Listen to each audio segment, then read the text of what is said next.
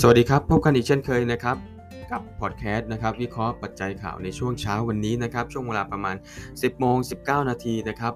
มาเปลี่ยนปัจจัยข่าวกันนิดนึงนะครับ เมื่อคืนนี้ราคาทองคำก็ปิดลบนะครับที่ 6.7 ดอลลาร์นะครับต่อ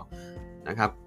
ต่อออนนะครับแล้วก็ส่งผลให้กราฟทองคำนะครับปรับตัวลงมาในช่วงเช้าวันนี้นะครับสาเหตุหนึ่งเลยก็คือกราฟดอลลาร์เนี่ยนะครับมีการปรับตัวแข็งค่าขึ้นนะครับแล้วก็อีกอย่างหนึ่งนะครับอัตราผลตอบแทนพันธบัตรนะครับหรือว่าบอลยิวเนี่ยนะครับก็พุ่งนะครับส่งผลให้ราคาทองคำปรับตัวลดลงมานะครับเมื่อช่วงเช้าที่ผ่านมานะครับสัญญาทองคำนะครับร่วงลงหลังจากอัตราผลตอบแทนพันธบัตรนะครับอายุ 10 ปีนะครับปรับตัว แข็งค่าขึ้นนะครับสู่ระดับที่ 1.526%เมื่อคืนนี้นะครับการพุ่งขึ้นของอัตราผลตอบแทนพันธบัตรนะครับจะเพิ่มต้นทุนค่าเสียโอกาสในการถือครองทองคำนะครับ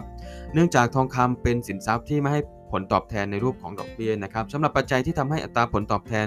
พันธบัตรนะครับพุ่งขึ้นเมื่อคืนนี้นะครับก็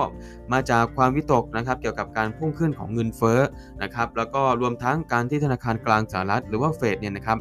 ส่งสัญญาณปรับลดวงเงินในโครงการซื้อพันธบัตรนะครับตามมาตรการผ่อนคลายเชิงปริมาณหรือว่า QE tapering นะครับแล้วก็ปรับขึ้นอัตราดอกเบี้ยเร็วกว่าคาดการถึง 1 ปีนะครับอันนี้ก็จะเป็นปัจจัยที่ส่งผลให้แนวโน้มราคาทองคำในวันนี้นะครับภาคเช้ามีโอกาสปรับตัวลงนั่นเองนะครับนอกจากนี้นะครับตลาดทองคำยังได้รับแรงกดดันนะครับจากการแข็งค่าของสกุลเงินดอลลาร์นะครับ โดยดัชนี Dollar Index นะครับ ซึ่งเป็นดัชนีวัดความเคลื่อนไหวของดอลลาร์นะครับ เมื่อเทียบกับสกุลเงินหลัก 6 สกุลนะครับ ในตะกร้าเงินนั้น ก็มีการปรับตัวขึ้น 0.21%นะครับ แต่ที่ระดับ 93.9767 เมื่อคืนนี้นะฮะ ทั้งนี้การแข็งค่าของดอลลาร์นะครับทำให้สัญญาทองคำซึ่งกำหนดราคาเป็นดอลลาร์นั้นนะครับ มีราคาแพงขึ้นและก็ไม่น่าดึงดูดใจนะครับสำหรับนักลงทุนที่ถือ ถือครองสกุลเงินอื่นๆนะครับนักลงทุนจับตาตัวเลขการเปิดเผยตัวเลขการจ้างงานนอกภาคนอกภาคเกษตรนะครับประจำเดือนกันยายนในวันศุกร์นี้ ซึ่งจะเป็นปัจจัยหนึ่งที่ธนาคารกลางสหรัฐหรือว่า Federal Reserve เนี่ยนะครับจะใช้ในการพิจารณาการปรับลดวงเงินในการซื้อพันธบัตรนะครับตามมาตรการผ่อนคลายเชิงปริมาณหรือว่า QE tapering นะครับและการปรับขึ้นอัตราดอกเบี้ยในช่วงปลายปีหน้านะครับโอกาสที่ธนาคารกลางสหรัฐหรือว่า Federal Reserve นะครับแล้วก็ จะมีการปรับขึ้นอัตราดอกเบี้ยแล้วก็ทำ QE tapering นะครับเขาวางแผนไว้ว่าจะปรับขึ้นอัตราดอกเบี้ยในประมาณปลายปีหน้านะครับแล้วก็การทำ QE tapering เนี่ยนะครับก็มีการวางแผนว่าจะทำประมาณช่วงกลางปีนะครับแต่ทั้งนี้เนี่ยโอกาสที่เขาจะทำ QE แล้วก็ปรับขึ้นอัตราดอกเบี้ยเร็วกว่าคาดการณ์เนี่ยก็ต้องดูว่าตัวเลขเงินเฟ้อแล้วก็ภาพรวมเศรษฐกิจเนี่ยเป็นอย่างไรนะครับ ซึ่งตอนนี้นักวิเคราะห์ในโพลสำรวจของเฟดชีนะครับก็คาดการว่า ตัวเลขการจ้างงานนอกภาคเกษตรนะครับเดือนกันยายนของสหรัฐเนี่ยจะมีการปรับตัวสูงขึ้นนะครับที่ระดับประมาณ 475,000 ตำแหน่งนะครับ ซึ่งก็เขามองว่านะครับคาดว่านะครับจะดีกว่าในเดือนสิงหาคมนะครับที่เพิ่มขึ้นเพียง 235,000 ตำแหน่งนะครับก็ตัวเลขการจ้างงานมีแนวโน้มเพิ่มขึ้นประมาณ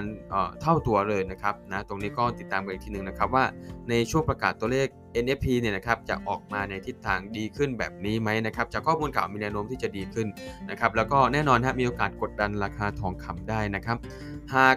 ระยะยาวเนี่ยนะครับถ้าเรามองระยะยาวตามปัจจัยข่าวนะครับก็ทองคำมีโอกาสปรับตัวลงนะครับเพราะว่า Federal Reserve เนี่ยนะครับมีโอกาสที่จะทำ QE tapering นะครับแล้วก็ปรับขึ้นอัตราดอกเบี้ย ซึ่งแน่นอนครับหากปรับขึ้นอัตราดอกเบี้ย แล้วก็ทำ QE เนี่ยก็จะกดดันราคาทองได้ในระยะยาว ตั้งแต่ช่วงต้นปีหน้าถึงช่วงปลายปีเลยทีเดียวนะครับก็ติดตามกัน แต่ว่าตอนนี้นะครับปัจจัยข่าวที่เราจะต้องโฟกัสนะครับเป็นหลักเลยก็คือตัวเลขการจ้างงานนอกภาคเกษตร ซึ่งถ้าหากว่าออกมาดีนะครับในวันพรุ่งนี้ก็จะกดดันราคาทองคำอย่างรุนแรงได้เลยนะครับ อันนี้ก็จะเป็นปัจจัยข่าวที่นำมาอัปเดตให้กับเพื่อนๆนะครับ ในส่วนของปัจจัยข่าว